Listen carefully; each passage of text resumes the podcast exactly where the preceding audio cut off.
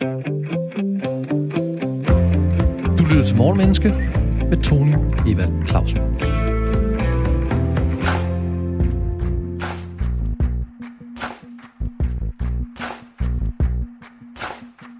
Intet tidspunkt er bedre end nu. 2021 er nu halvvejs, og verden er i den grad forandret det seneste år. Coronapandemi, restriktioner, OL og en sommerferie mere i Danmark end udenfor. Hvad kan vi lære af de store og små nyhedshistorier, aktuelle begivenheder og tendenser? Og hvad kan de ting, der er sket, fortælle os om os selv, adfærd og psykologi? Ambitionen i Morgenmenneske er at gøre både dig, gode lytter, og os selv klogere på mennesker og adfærd fra morgenstunden. En mental morgengymnastik, hvis mål er at udfordre vores, altså din og min, vilje til at gå på opdagelse i mennesket, i beslutninger og handlinger. Du og jeg har selskab af en eller flere morgenkloge gæster, der både har en mening og en viden, der kan belyse de psykologiske og adfærdsmæssige baggrunde for aktuelle emner og begivenheder. Og så i øvrigt godmorgen og velkommen til Morgenmenneske. Som om det på alle måder ikke allerede var svært at aflæse, hvad mennesker tænker og føler, ja, så kom coronarestriktioner med krav om maske foran munden, om du vil, og gjorde det endnu sværere at aflæse et menneskes stemning og følelser. Og man kan på ingen måde se, om de smiler eller skærer ansigt, med størstedelen af bevægelige dele i ansigtet, der er skjult. Og for at få et spot til skade, så blev alle fysiske møder aflyst og erstattet af en meget udvandet version af det møde, vi normalt kalder et fysisk møde, nemlig i form af virtuelle møder. Møder, hvor intimiteten udbliver, hvor man kan se op i næsen på de andre, eller dem, der har slukket for kameraet, man slet ikke kan se, eller dem, der ser ud som de hellere vil have en rødbehandling, end afholde endnu et virtuelt møde. Fakta er, at det er svært at aflæse mennesker over en videokonference eller med munden dækket til. Derfor er dagens emne i Morgen Menneske kropssprog. For selvom mundbind og virtuelle møder måske er på vej ud igen, ja, så kan vi måske blive endnu bedre til at forstå de signaler, vi sender til verden, verbalt og nonverbalt. Hvad er kommunikation? Kan man adskille det sagte fra det usagte? Hvad gør vi, hvis mundbindet kommer tilbage? Er der nogle tricks, vi har lært fra den her omgang, vi kan tage med til at læse mennesker i fremtiden? Vi vil kort sagt forsøge at gøre lytterne, dig kære lytter, klogere på kropssprog igennem radioen. Og det har jeg to rigtig kommunikerende, kommenterende og klarsynende gæster med til at hjælpe mig med, nemlig Christian Thylén, lektor og forsker i sprog og kognitionsvidenskab ved Aarhus Universitet. Velkommen til her i studiet, Christian. Mange tak.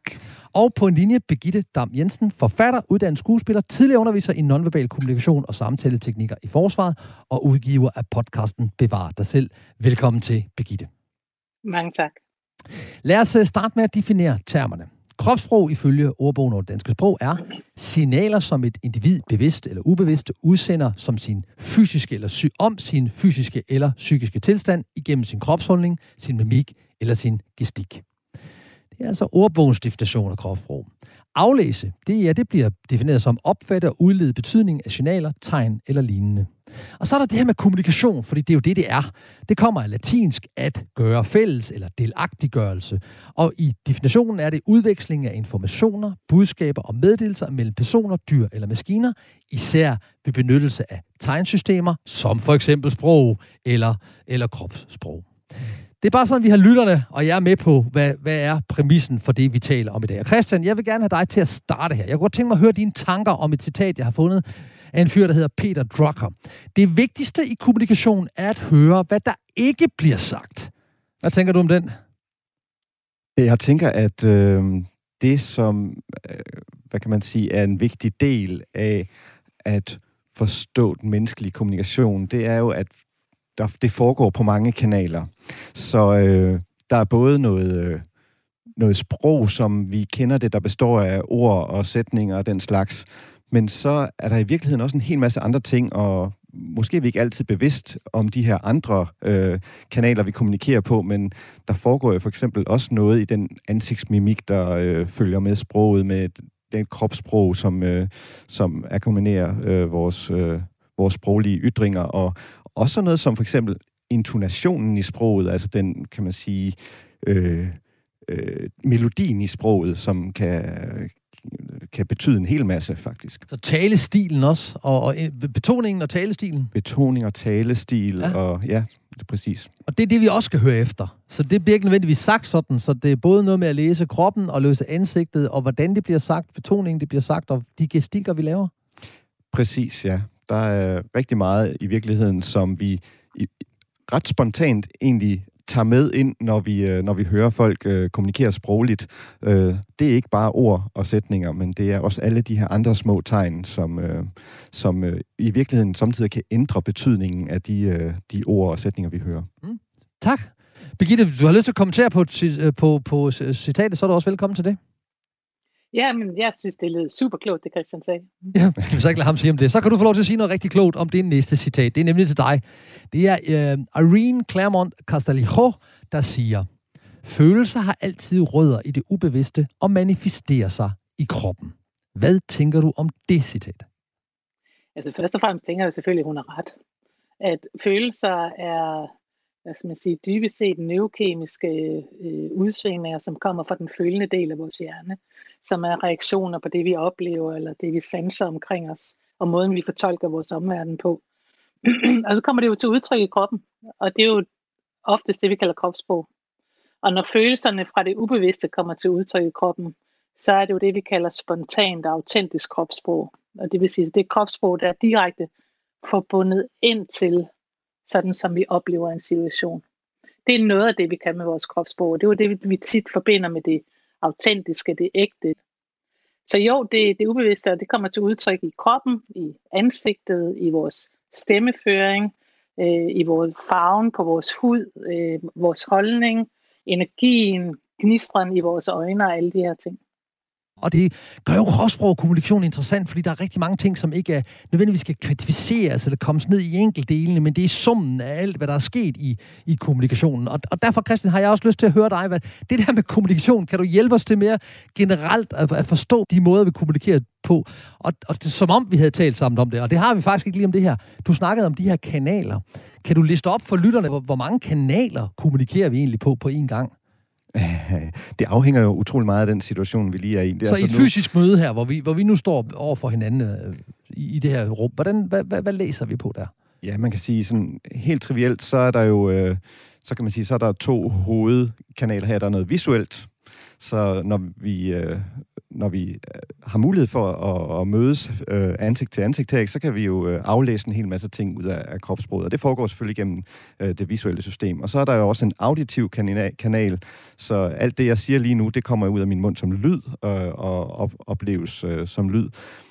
Men så kan vi jo findele det endnu mere, ikke? fordi så, øh, som Birgitte allerede var inde på, så kan det visuelle kan jo både, hvad kan man sige, bestå af nogle signaler, min krop sender, måske uden jeg faktisk er helt bevidst om det. Ikke? Så noget, der fortæller dig noget om min øh, følelsesmæssige tilstand. Men den kunne også der kan også være nogle signaler, som jeg faktisk er meget bevidst om. Så hvis jeg sender en thumbs up på tværs af bordet her, så er det selvfølgelig øh, en form for sprogligt, øh, sprogligt udtryk, som jeg har fuld kontrol over, og som jeg øh, hvad kan man sige, sender intentionelt for at kommunikere noget. Ikke? Så, og på samme måde kan man sige, så kan der være også i, i, i, i andre kanaler, i hvert fald i, i det auditatoriske, noget, som øh, jeg har mere eller mindre kontrol over, eller bruger mere eller mindre bevidst, mm. når jeg kommunikerer med andre. Ja, så er der, og så er der i hvert fald også, hvis, hvis vi er tæt nok på til at kan, kan lugte dig. Altså, ja, altså ja. hvis jeg nu rent faktisk kan lugte, at du havde været i bade, eller du havde været ude at ryge, det ved jeg ikke, om du gør. Men altså, du ved, altså, der, der er også en, en lugtekanal, når vi er helt tæt på hinanden men ikke når vi har mundbind på af gode grunde, fordi der kan jeg kun lugte min egen ånde. Men det, det kommer vi jo til at tale om. Så der er jo der, det er meget komplekst, øh, det er et meget komplekst øh, felt, vi er inde i.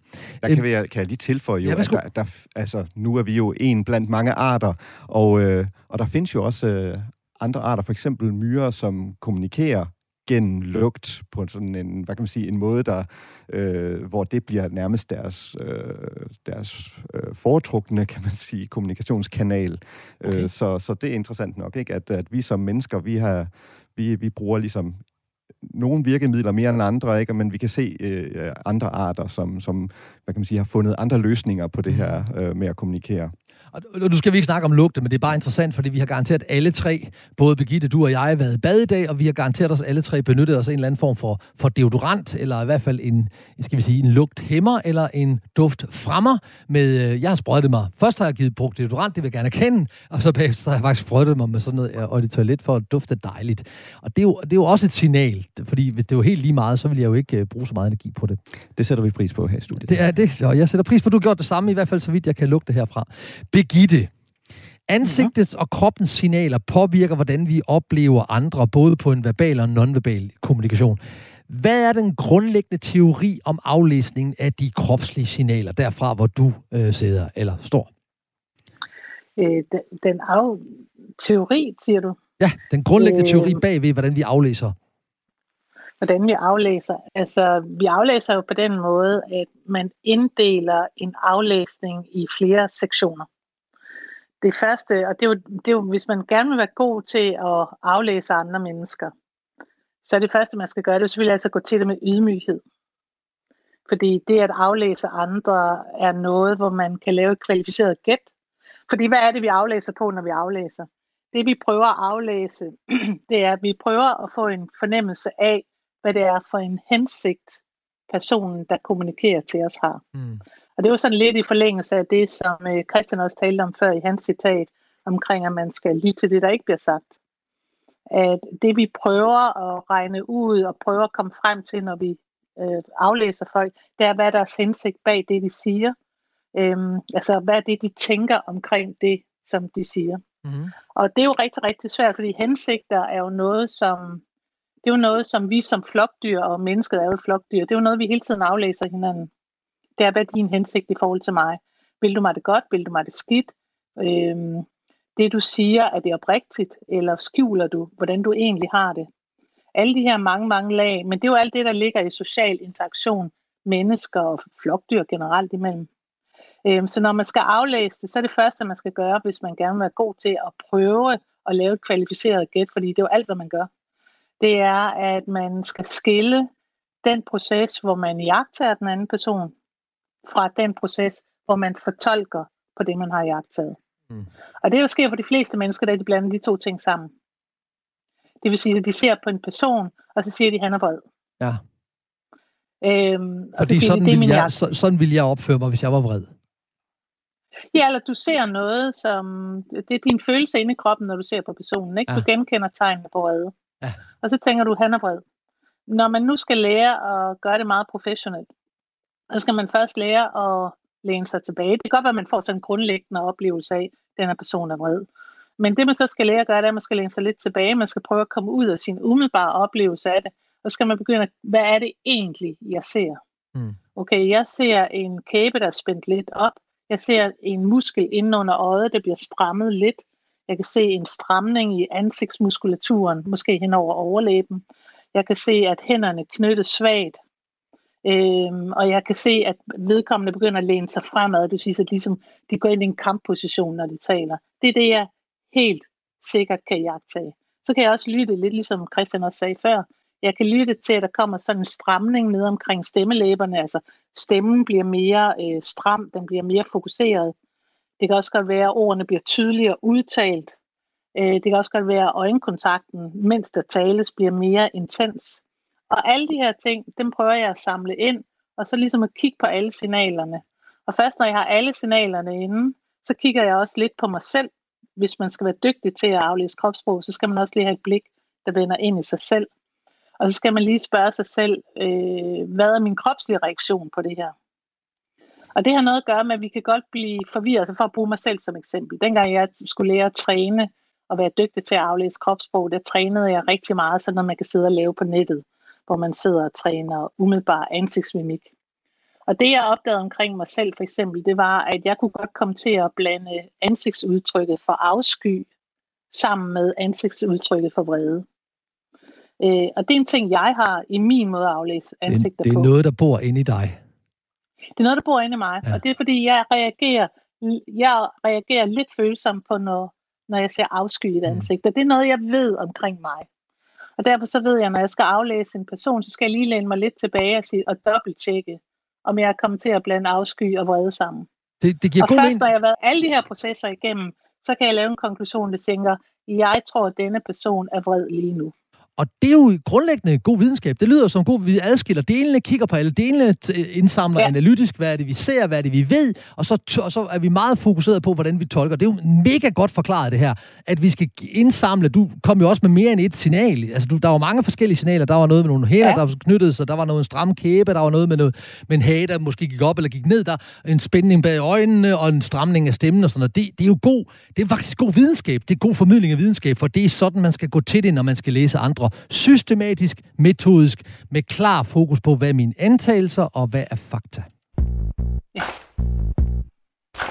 Du lytter til Morgenmenneske på Radio 4. Programmet, hvor vi dykker ned i menneskelig adfærd og psykologi med et afsæt i et aktuelt emne og ser på, hvad du og vi kan lære det som mennesker og samfund. Og i dag der taler vi kropssprog. Man kan ikke aflæse folk med mundbind. Og til at gøre os klogere på det, har jeg to tiltalende, tilrettevisende og tankevækkende gæster med, nemlig Birgitte Dam Jensen, ekspert i nonverbal kommunikation, og Christian Thylén, lektor og forsker i sprog og kognitionsvidenskab. Og Christian, nu står vi jo lige pludselig her og kigger på hinanden. Og hvordan havde du det med, da de her restriktioner kom, hvor der er en masse ting, der blev taget fra os? Håndtrykket blev taget fra os, der ansigtet blev skjult, vi skulle holde afstand, vi skulle holde os for os selv. Hvordan, hvordan reagerede du på det?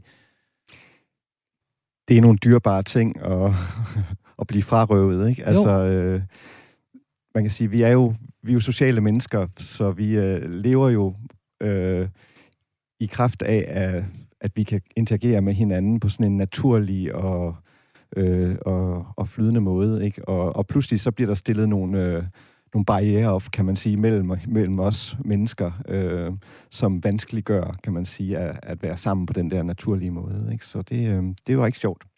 Og nu virker du som et, nu har jeg mødt dig, du virker som et varmt og imødekommende menneske, der har, der har lyst til at kommunikere og være sammen med. Hvordan kompenserede du for det? Det er faktisk det rigtige ord. Øh, jeg tror faktisk, at øh, at vi alle sammen har lært noget det seneste år. Ikke? Fordi det, der, der sker, når vi pludselig bliver sat i sådan en situation, det er, at vi må jo prøve at finde nogle, nogle løsninger øh, på det. Og, øh, og det betyder jo, at når vi pludselig, kan man sige, får frataget en øh, mulighed for at kommunikere, så må, vi, øh, så må vi finde nogle andre muligheder for at udtrykke os. Øh, og øh, ja, nu har jeg jo ikke studeret mig selv, og hvordan jeg præcis øh, løste den her, øh, den her opgave, men, men det, som vi generelt øh, øh, kan se, det er jo, at øh, her det seneste år, at, at folk er blevet bedre til for eksempel at bruge sådan noget som håndgestik, altså øh, mm. øh, bruge deres stemmekvaliteter øh, til at, kan man sige, få nogle af de her øh, facetter af kommunikationen frem, som, øh, som pludselig er svære at, at kommunikere med, med ansigtet. Øh. Og, og du har du har forsket dybt og, og meget. Jeg har jo kigget på dine meritter. Det, der er alle mulige ting, du har forsket i. Det er meget interessant. Hvad er dit forhold egentlig til nonverbal kommunikation op mod sproget? Fordi det har du jo også kigget rigtig meget på. Men, men hvad er dit forhold egentlig til, til hele den her det, vi kalder nonverbal kommunikation? Alle de signaler, der er noget andet end, det, end, end ordet. Jamen, nu synes jeg faktisk, at øh, Birgitte øh, tidligere i programmet har været inde på nogle meget interessante øh, aspekter af det, men jeg kan godt give øh, et, et, et andet perspektiv. Jeg er også øh, jeg er jo interesseret i, øh, i sprogvidenskab, og øh, blandt andet i, hvordan sproget overhovedet er opstået øh, for øh, noget i retning af 70-100.000 år siden. Og jeg ved ikke, om vi kan forestille os i dag overhovedet en, en situation, hvor, hvor der ikke findes et sprog. Men, øh, men det, som folk øh, i højere og højere grad er enige om, det er, at en forudløber for sproget har i virkeligheden været den non-verbale kommunikation. På den måde er den jo i virkeligheden faktisk mere basal for os, end det kan man sige, sprog, som består af ord og sætninger.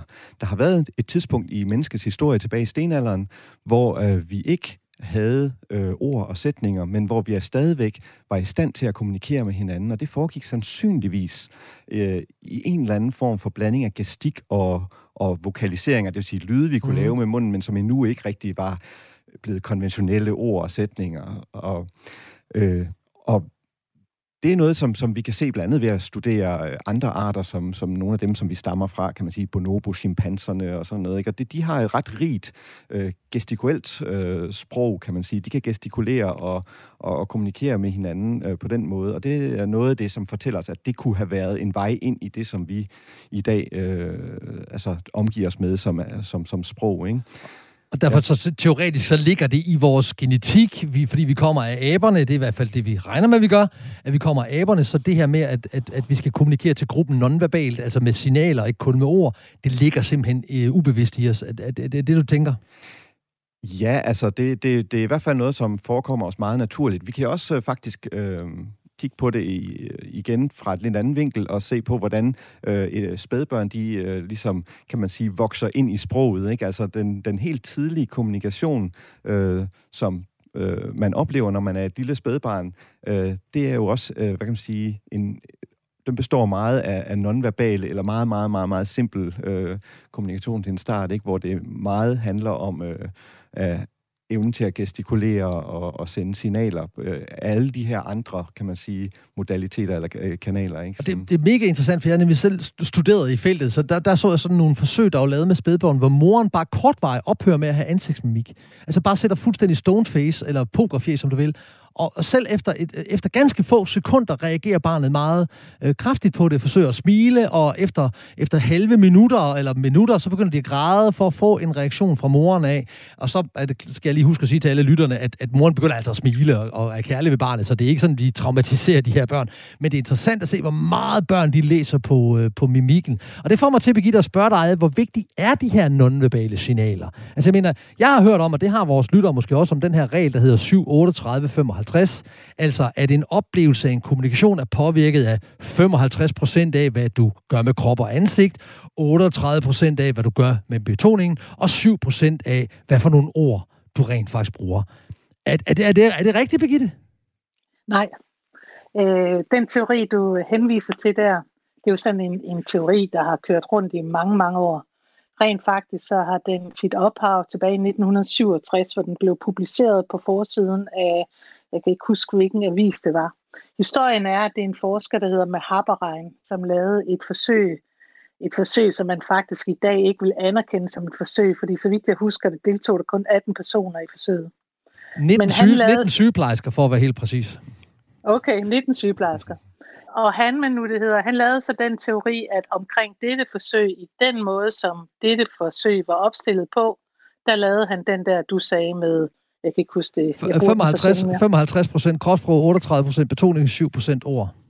Lige præcis. Det lavede han så i forhold til lige præcis det her såkaldte forsøg, som man så i dag ikke rigtig vil kalde forsøg. Øhm, og det blev så samlet op af en eller anden avis i 1967, sat på forsiden, som en generel antagelse omkring al kommunikation generelt. Mm. Hvis man nu går ind på Albert Mahabareins egen hjemmeside, så i en lang overrække, jeg tror ikke, det står der stadigvæk, men i en lang overrække, der stod det først på en hjemmeside, og man ikke godt ville være sød og lade være med at bruge den her længere.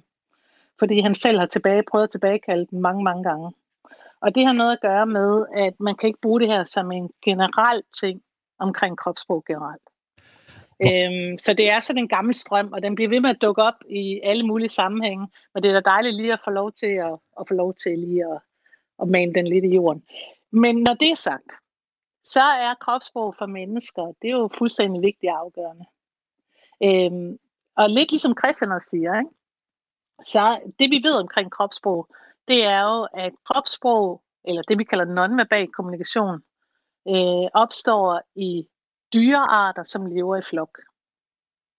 Det vil sige, at dyrearter, som ikke lever i flok, som lever i en eller anden solotilværelse, de udvikler ikke som sådan komplicerede måder at kommunikere på. Men dyr, som lever i flok, der kan vi se, der udvikler dyrene komplicerede måder at kommunikere på.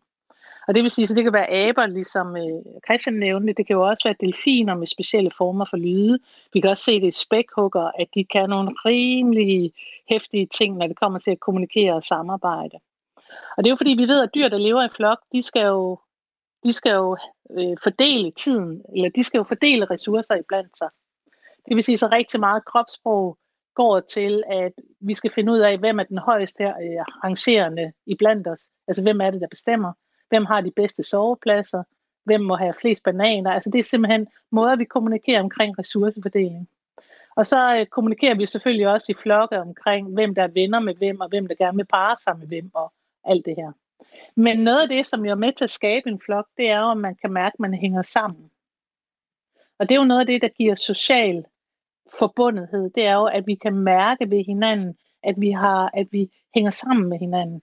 Og der er kropssproget jo den aller, aller, aller mest afgørende. Og det der eksperiment, du refererer til lige før, det her still face eksperiment, som man jo kan gå ind og google og finde masser af videoer af det, hvor man netop kan se, at møderne sidder over for deres babyer og, og bliver still face, altså holder op med at sende kropssprogssignaler. Der kan vi jo se, at der, går, der bliver børnene jo topstresset af ja. det. Og det gør det jo, fordi i det sekund, at vi ikke længere sender signaler til hinanden. Altså, hvis jeg kigger ind i et tomt ansigt, så kan jeg jo ikke mærke, at vi er forbundet mere. Og i det sekund, at jeg som flokdyr ikke føler mig forbundet, så er jeg jo forladt. Og det skal vi snakke meget mere om, fordi vi er også forbundet med en tidslinje, der hedder, at vi skal give plads til nyhederne på Radio 4. Velkommen tilbage til Morgenmenneske på Radio 4. Programmet, der er dedikeret til at gøre dig, gode lyttere, klogere på mennesker adfærd. Hvorfor vi føler, tænker og siger det, vi gør.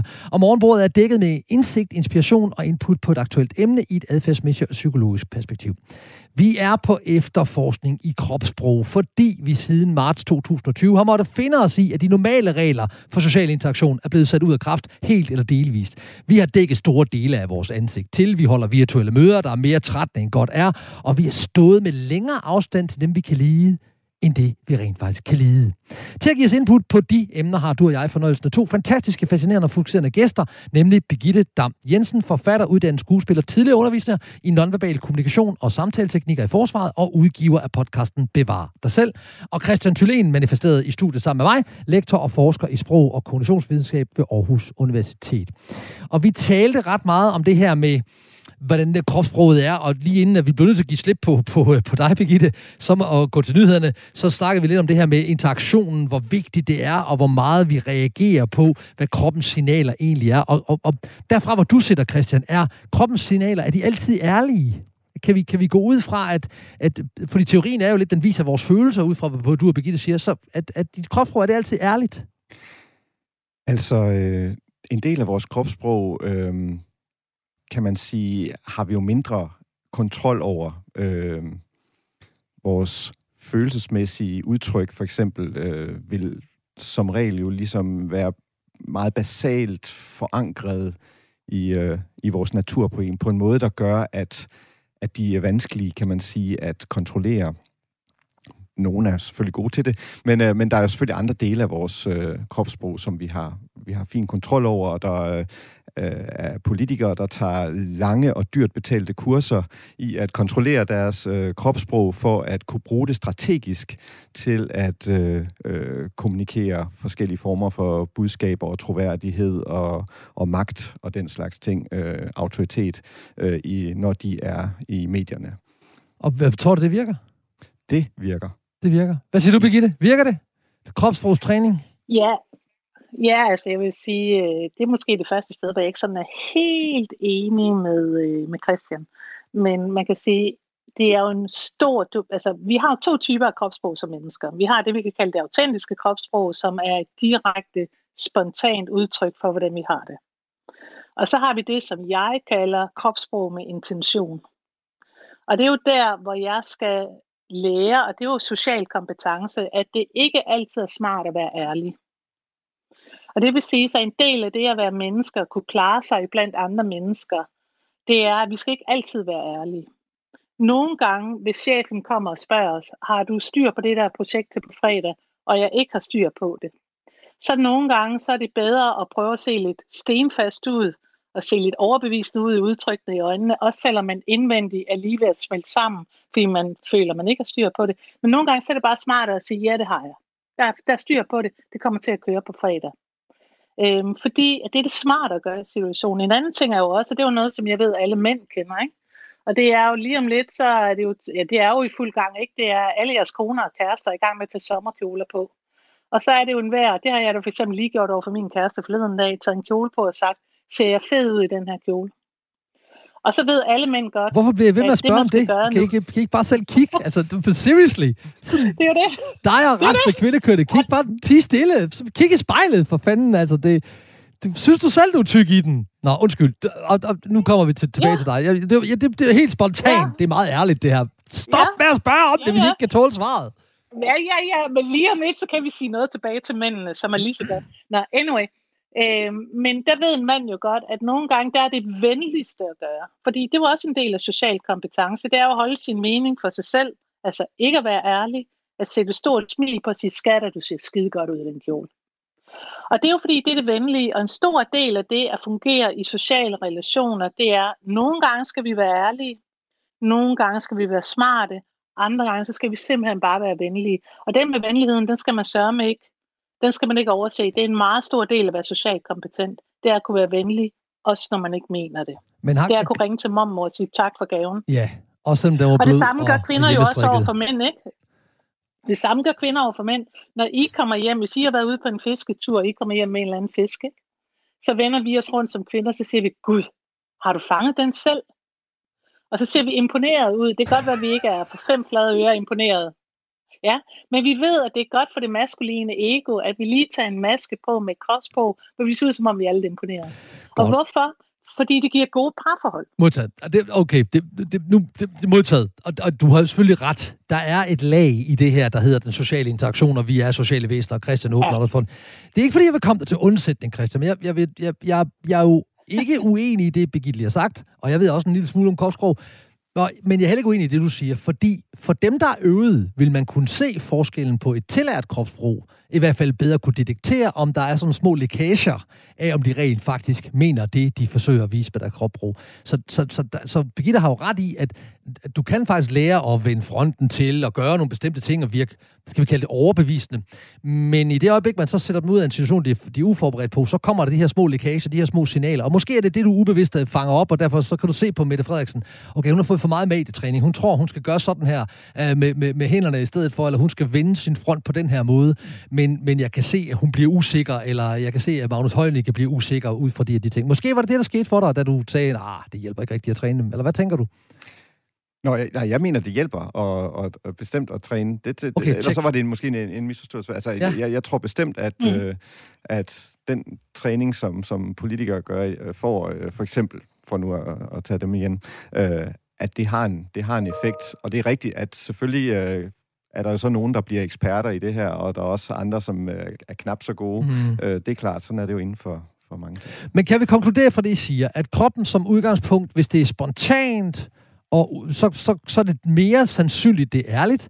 Og hvis det er sådan lidt mere med latenstid på, så er det måske øh, fordi, man forsøger at interagere i den sociale, i den sociale interaktion og, og smøre lidt, øh, hvad skal vi kalde det, social creme på øh, interaktionen, når hun nu spørger, om hun passer kjolen, eller jeg spørger, om du ikke også synes, det er en stor fisk, jeg har fanget, skat. Både og, altså jeg vil sige, øh, øh, jeg vil sige, at når man laver, når man manipulere med sit kropssprog. Det er det, vi taler om. Ikke? Mm. Det er, at jeg sætter en maske på, hvor jeg prøver at foregive noget, som ikke nødvendigvis er sandt. Så behøver det jo ikke nødvendigvis være løgn. Min intention kan jo godt være, at jeg gerne vil dig det godt. Mm. Min intention kan jo godt være, når jeg som Mette Frederiksen går op og holder pressemøde, at jeg, jeg har et ønske om at være modig i den her situation, og være professionel og gøre mig umage, og det prøver jeg at vise med mit kropssprog, selvom jeg selvfølgelig også inde bagved er bange. Og det er jo sådan med os mennesker, at vi har jo sjældent bare én følelse. Ja. Vi har jo som oftest flere modstridende følelser. Og det vi kan se med Frederiksen, det er, at hun rationelt har besluttet sig for at møde det her med mod og beslutsomhed. Det er det, hendes kropssprog. Det er det, hun prøver at fortælle os med sit kropssprog. Mm. Og det synes jeg egentlig er, det synes jeg faktisk er okay, fordi det er jo det, vi har brug for. Vi har jo ikke nødvendigvis brug for at kende hendes sande reaktion. Vi har brug for at vide, hvordan hun vil, med hvilket mindset hun vil håndtere det her. Ja, altså, øhm, det, det, det er jo det, der giver os tryghed. Ja, det, det var det her igen med analysen, du startede med, og så konklusionen, fordi det er jo din konklusion, ud fra hvad du oplever, du har brug for at få med det. Jeg, jeg er ikke sikker på, at jeg har det. Men, men lad det ligge, Christian. Jeg har et spørgsmål til dig omkring kultur, kultur, kulturelle forskelle, både i sproget og i de nonverbale signaler, vi sender til hinanden. Øhm, øh, er der forskel på, hvad en ting i sproget og i den nonverbale betyder i et land som Danmark, og så hvad, hvad præcis det samme ord, præcis det samme signal med kroppen betyder i et andet land? Har du, har du kigget på det, hvad forskellen er? Altså, der er jo... Øh for eksempel den måde, vi bruger håndgestik på i, dag, i dagligdagen, når vi kommunikerer, så er der, kan man sige groft sagt igen, øh, øh to typer af, af gestik. Der er den, som er, hvad kan man sige, er mere konventionaliseret, så for eksempel sådan noget som en thumbs up, mm-hmm. øh, mhm. vi kan give øh, den måde, som vi præger en taxa på, øh, og, og den slags ting, det er faktisk øh, ret kulturbestemt det, det, det ligner i virkeligheden en lille bit smule mere den øh, måde, vi bruger sprog på, øh, i kraft af, at, at man næsten kan opstille regler for det. Øhm, så der er nogle bestemte typer af, af vores, eller dele af vores gestik, som altså er mere konventionelle, øh, som, som er noget, vi har lært. Og så er der også en del af gestikken, som er meget, hvad kan man sige, spontan, og hvor vi øh, øh, akkommoderer vores, øh, vores tale ved at, at lave nogle fakta i luften, som vi egentlig ikke rigtig måske er, er særlig bevidste om. Og, og der kan vi, kan vi se, at, at den del af det, som, som man sådan, det vi indimellem kalder emblemer, øh, som er, øh, er, er de her sådan lidt mere konventionelle øh, håndtegn, vi, vi kaster rundt med, øh, de er jo ret specifikke for en kultur, mens at, øh, mens at den her lidt mere sådan flydende øh, gestik, som, som, som vi bruger, når vi, vi taler, den synes virkelig at have nogle elementer, som er lidt mere universelle.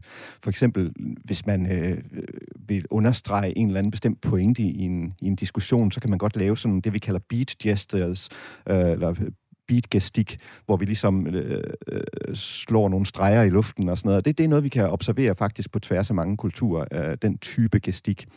Øh, mens at for eksempel så har jeg, jeg har rejst i, i Thailand, og, øh, og det var øh, næsten umuligt for mig i starten at få præget en, en taxa, fordi øh, jeg tænkte jo, jeg rækker bare i en hånd i vejret, når ja. der kommer en taxa forbi, og så holder den ind. Men det er ikke sådan, man gør i, i Thailand. Der er man simpelthen nødt til at holde hånden nedad og vinke den ind med håndfladen tegne ned mod jorden. Øh, og det er simpelthen en, øh, sådan en kulturel konvention, og, og det er kun, øh, når taxichaufføren ser den måde at gøre det på, at de forstår øh, intentionen her. Så de aflæser det, du kalder emblemet, det aflæser de helt specifikt på en bestemt handling og på en bestemt gørmål. Og måske var det det, der skete for mig. Da jeg også var i Thailand og gik op og bestilte tre øl med min tommelfinger, min pegefinger og min langefinger, så kom han kun med to øl. Fordi det viser sig, at det er noget sådan helt regionalt for, for Norden, at vi tæller et på tommelfingeren. I langt, langt, langt, langt de fleste lande tæller man et enten på pegefingeren eller på lillefingeren. Det er meget interessant. Har du erfaringer med, hvordan at kropsprog eller nonverbale signaler kan, Begitte, øh, kan, kan tolkes anderledes fra, fra, fra kultur til kultur eller land til land? Altså, det er jo lidt det samme, som Christian taler om, ikke? at øh, det er særligt gestikken, man som oftest, altså hvordan, hvordan man signalerer med hænderne, som er meget bærende her. Så er der jo selvfølgelig nogle lande, som foretrækker en mere dæmpet udtryk af særlig gestik og ansigt. Det er fx, hvis du tager til Japan, så vil du se sådan mere dæmpet. Det er god stil, eller mm. var det. Øh, i, hvor, i, hvor, hvor i Italien, der skal der være meget mere tryk på, før en at det opfattes som om, at man er engageret i den sociale relation. Øhm, så du kan have de der forskelligheder omkring, hvor meget udtryk det må have. Thailand er faktisk også forholdsvis dæmpet i deres udtryk. Mm. Det er man tit i Asien. Jeg oplevede, det, øhm. jeg oplevede en gang i Rusland, hvor at, øh, jeg, jeg var eksportsælger, hvor at jeg af min øh, agent fik at vide, du skal lade være med at smile så meget, fordi russiske mennesker bryder sig ikke om folk, der smiler for meget. Det forstod jeg jo ikke noget som helst af, men der skal man altså vise sådan lidt mere stoneface. Og han sagde også til ja. mig, du går alt for langsomt. Så siger man, nå, fordi i, vores, i den vestlige verden, hvis der går langsomt, det tyder på, du ved, overskud, og det er mit rum. Men i en russisk kontekst, der hvis man var vigtig, så gik man hurtigt. Så jeg skulle gå hurtigt, og så skulle jeg holde op med at smile. Det, man har det, faktisk et ordsprog i Rusland, altså, at hvis man smiler, er man dum. Øh, så, øh, okay. så, så altså, hvis, man, hvis man render alt for lalleglad i sådan nogle professionelle sammenhænge, ikke, ja. så er det simpelthen... Øh, og går for langsomt. Så, så læses det som, som øh, værende et tegn på, at du ikke... Øh, er særlig intelligent. Og måske er det derfor, mange russere virker sådan lidt bryske, fordi de, de har simpelthen tilladt sig at lade være med at smile. Det er en kulturel, øh, et kulturelt træk, simpelthen. Du lytter til Morgenmenneske på Radio 4, i dag taler vi om kropssprog. Ja, ganske rigtigt. Vi taler om de nonverbale signaler i radioen. Og vi er beriget med to aktive, aksomme og argumenterende gæster til at belyse det emne, nemlig Christian Thulén, lektor og forsker i sprog og kognitionsvidenskab, og Begitte Dam Jensen, ekspert i nonverbal kommunikation. Og vi var inde og snakke om det her med, øh, med kulturelle forskelle, og hvordan det kan aflæses forskelligt og sådan noget. Og jeg ved ikke helt, hvem der skal have bolden først. Måske skal du det, Begitte, hvis du kan gøre det kort, den her med, Findes der ubevidste vaner, der kan sende forkerte eller utilsigtede signaler til andre i vores egen kultur, vel at mærke? Altså så inden for kulturel kontekst? Ja, præcis, fordi nu har vi lige snakket om, at det var uden for det kulturelle, så jeg vil bare være helt sikker på, at vi bliver i Danmark. Er der nogle ting, fordi det, det, det må du da også få spørgsmål om, er der noget, jeg skal gøre anderledes for, kan jeg komme til at sende de forkerte signaler, eller utilsigtede signaler til andre? Det må du da have hørt. Øh, det var garanteret blevet spurgt om mange gange. Øh, egentlig ikke så ofte, Nå, okay. når du nu siger det. Men øh, altså... Øh... Så vil jeg gerne spørge dig, Birgitte, er der ja. noget, jeg skal være opmærksom på for at undgå at sende nogle signaler, som er utilsigtede eller forkerte i den kontekst, jeg er i? Øh, dig, altså Tony? Ja, tak. Okay, om du skal gøre noget anderledes. Hvad skal jeg være opmærksom på? Kan jeg have nogle vaner, der er dårlige? Ja, du kan godt have en tendens til, at du ikke helt får trukket vejret, når du taler. Øhm, og det vil sige, at du ikke får holdt nogle pauser, hvor du, får, altså, hvor du ligesom giver slip i din mellemgulvsmuskel og får trukket vejret ned i maven. Og det kan godt give dig, hvis jeg nu skulle være ærlig, det kan godt give dig sådan lidt en pushy måde at tale på. Så jeg tænker sådan, at lige kunne trække vejret dybt, så du også ligesom har plads til, det ved jeg ikke, dig selv måske, vil man sige. Tusind tak. Og hvis jeg skulle give den videre til vores lyttere, hvad kan de så være opmærksom på? Kan vi give dem sådan nogle pegepinde på, hvad der er god kommunikation for at undgå at sende forkerte signaler med sin krop eller sin gestik, eller som med mig, med min vejrtrækning? Ja, jamen, altså, jeg synes, det som alle skal gøre, hvis de ønsker at gøre stærkt indtryk på andre, så er det jo noget omkring af at få trukket vejret.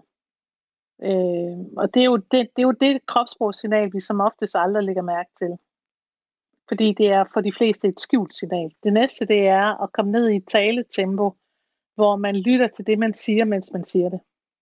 Øhm, og det lyder jo lidt sjovt, når man siger det, ikke? men det er jo kunsten at kunne lytte til det, jeg siger, mens jeg siger det. Så det vil sige, at jeg tænker ikke på noget andet, jeg tænker ikke på det næste, jeg skal, men det er, at jeg får synkroniseret min bevidsthed, og så det, jeg rent faktisk gør, øh, at få de to ting til at blive synkroniseret med hinanden på den måde, så skaber man næsten altid det bedste indtryk omkring sig. Modtaget. Har du nogle gode råd, Christian? Altså, øhm, jeg har nogle råd til, hvordan man bliver en god samtalepartner måske. Øhm, det er sådan, at når vi er engageret med hinanden i samtale, så øh, gør vi typisk det, ofte faktisk igen, uden at vi er meget særlig øh, opmærksomme på det, at vi sender små signaler til den, som, som vi taler med, som giver udtryk for, at vi er med, og vi forstår, hvad der bliver sagt, og at vi er opmærksomme, så vi kan lave nogle små nik, vi kan lave nogle små sådan, mm-hmm, eller øh, altså, små øh, øh, lyde, interjections, som man kalder det. Øh, vi kan også, øh, indimellem, så kan vi jo selvfølgelig give udtryk for, at vi ikke helt er med. Øh, der har vi sådan en hel masse forskellige måder, vi kan invitere taleren til at, hvad kan man sige, lige blive ved øh, en pointe, eller, eller udfolde noget en lille smule, og altså, normalt er det sådan noget som at sige, hvad? Eller, øh, eller gentage det sidste ord, øh, øh, taleren sagde. Men altså de her øh, små tegn, vi giver, de øh, betyder enormt meget for den, der står og, og snakker med os. Altså man har virkelig lavet nogle, nogle rigtig sjove eksperimenter, hvor man har øh, fået en forsøgsdeltager ind, så har man inviteret en anden ind, som øh, til synligheden også er forsøgsdeltager, men som i virkeligheden er en skuespiller, som man har bedt om at tælle baglæns øh, fra 100 med tre af gangen, så altså 197, 94, 91 inde i hovedet. Og det, der sker, når, når ens lytter øh, har, er i gang med sådan en opgave, er, at de bliver dårlige til at lytte på den her øh, opmærksomme måde, og derfor ikke sender de her små tegn, de her små nik, de her små øh, lyde, og det, som man så kunne observere, det var, at vedkommende, som var ved at fortælle om episoder fra sit barndom eller et eller andet af dramatisk karakter, de pludselig gik i stå, øh, begyndte sådan at, at blive usikre. Øh. De samlede simpelthen op på, at der mangler nogle tilkendegivelsessignaler, nogle imødekommenhedssignaler, nogle jeg lytter signaler. Når vi ikke får de der så kan det gøres, øh, på en måde, så kan, så kan det have sådan en, en form for øh, virkning, hvor vi bliver mindre flydende, øh, vi bliver usikre på, om vi nu fik sagt det, vi ville, og det rigtige, og sådan noget, ikke? Så øh, øh, ja, så det, det er noget, vi kan, man, man simpelthen kan gå ind og måle. Nu ved jeg ikke, om du er lige så ærlig som den gode Birgitte, men nu står du ude i rummet med mig. Øh, var der nogen til? Nu talte hun om mit åndedræt. Det er, fordi hun kun har hørt mig på telefonen og, og herover den her linje. Men nu har du været konfronteret med mig. Er jeg også pushy i mit kropssprog? Jeg synes, du er rigtig god til, til at lave de små nik, og det kan Birgitte selvfølgelig af gode grunde ikke se, fordi at hun er med på en telefonlinje.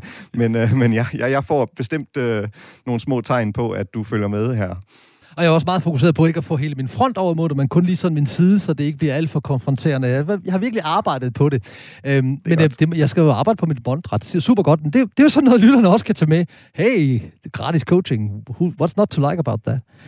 Øhm, men hvis man nu vil luge ud i de her, Begitte, i de her ubevidste, utilsigtede vaner, for eksempel mit åndedræt, eller nogle af de andre ting, der både er blevet sagt af, af dig og af Christian, øh, kan, kan du give nogle gode råd til, hvordan vi gør det?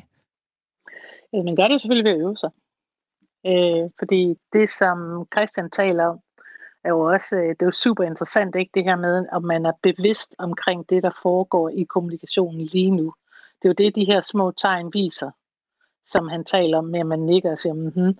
ligesom det, jeg taler om, med at man lytter til det, man siger, mens man siger det, som er den samme ting, der man er nærværende. Øhm, og det er jo et spørgsmål om at træne. Og i virkeligheden er den jo ikke specielt meget mere kompliceret end det den gode måde at gøre det på, det er jo ligesom at sætte sig det for. Man kan også gøre det, at man går ud og spørger forskellige folk, lidt ligesom du spurgte mig, ikke? Kan man gå ud og spørge forskellige folk øh, omkring sig, folk man stoler på, hvis mening man godt gider at høre, om hvordan de opfatter en.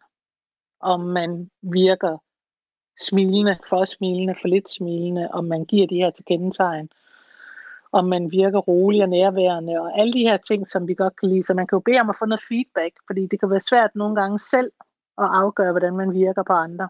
Så skal man bare lige huske, at hvis man går ud og spørger andre, at der er forskellige smag inden for det her. Ja, og man skal huske at spørge nogen, der har kærlighed til en, men ikke har hensynsbetændelse. Præcis. Ja. Christian, er mennesket blevet tydeligere i vores sprog, både det verbale og nonverbale, øh, med tiden? Altså, vi, vi ved meget mere i dag, end vi gjorde, da Darwin sådan først rigtig altså videnskabeligt begyndte at beskrive de nonverbale. Han var faktisk den første, som skrev om nonverbale signaler. Men vi ved jo meget mere i dag om alt det her. Er vi blevet klogere, tror du? Altså, som også i praksis, ikke bare sådan på universiteterne? ja, mm. det er nok vigtigt at skille de to Ja, det er meget ting, vigtigt. Ad, ikke? Også, jeg, fordi, og derfor at, øh, gør det også. Jeg, jeg slog en gang op og fik at vide, at, at akademia betyder, har ingen praktisk brug, tror jeg, der var en, der fortalte mig. Jeg ved ikke, om det er rigtigt, men det har jeg hørt. okay. Men, men, men godt ord igen. Det har masser af praktisk brug lige her. Når du kigger på praktikken, er vi så blevet bedre til at kommunikere generelt? Altså, for at kunne besvare det spørgsmål, så vil, øh, altså fra mit synspunkt, så vil vi jo være nødt til, kan man sige, at kunne lave en direkte sammenligning med, hvordan det har været, altså det vil sige spole tiden tilbage og gøre øh, målinger og observationer og den slags ting af, hvordan folk kommunikerede, lad os sige, for 100 år siden, og så øh, sammenholde det med, med i dag. Og mig bekendt, så er, øh, jeg kan ikke komme i tanke om lige nogle studier, der sådan rent systematisk har været i stand til at gøre det. Altså det, det, det er jo sikkert ikke umuligt, men altså det vil, øh, det vil kræve jo, at vi i virkeligheden, hvis vi for alvor ville svare på det der spørgsmål på en videnskabelig måde, at vi var i stand til, lad os sige, at måle på, hvordan vi løste den her opgave med at kommunikere for 100 eller 200 år siden, og så sammenligne det med en meget lignende situation mm. i dag. Det er jo et, øh, den måde, som, som, som jeg typisk arbejder på, det er jo ved at, at, at opstille eksperimenter, hvor vi, øh, når vi har et spørgsmål som det, du stiller, så prøver at sige, jamen, hvad skal der til, før at vi øh, med stor overbevisning kan sige, her er øh, sket en forandring. Ikke? Altså, og det handler jo selvfølgelig om så at, at frembringe en eller anden form for evidens under nogle kontrollerede forhold, øh, hvor vi kan lave den der sammenligning, som du i virkeligheden lægger op til. Og, og, og jeg, kan, jeg, jeg har studeret en lille smule i lingvistik. Altså, sprogforskere vil jo sige, jo, sproget har virkelig forandret sig. Det er sådan en dynamisk ja, sproget forandrer sig hele tiden. Og, og, ja. og, og, men, men det er den underliggende, hvad menes der så med det sprog? Så man kan ikke bare kigge på ordet, man bliver til at kigge på sammenhæng. Det bliver me- mega hurtigt kompliceret, fordi du skal kigge på situationen, så skal du kigge på emnet, og så skal du kigge på det individuelle menneske, og den måde, de bruger sproget på. Så det bliver hurtigt mega kompliceret. Ja, det du lagde op til, det var jo det, at vi er blevet bedre ja, til at kommunikere. Det? Altså man kan sige, sproget udvikler sig hele tiden, det, og det gør det, fordi vores vores, vores liv, vores verden udvikler sig, og det, det er, vi møder nye problemstillinger og sådan noget. Men altså, læser man uh, Dostojevski eller Marcel Proust, og sådan, så, så vil man jo observere, at der er et meget rigt sprog. Som vi jo alle gør. ja, det, som man jo gør. som man jo gør, sammen med, med Kirkegaards samlede værker. Ja, tak. øhm, jeg har læst alle Janbøgerne. Jeg, jeg lyver ikke. Birgitte, tror du, at al den her, den her social... Der er nok ikke nogen, der ved, hvad en Janbog er. Det er nok en 51-årig gammel mand, der står og siger sådan noget.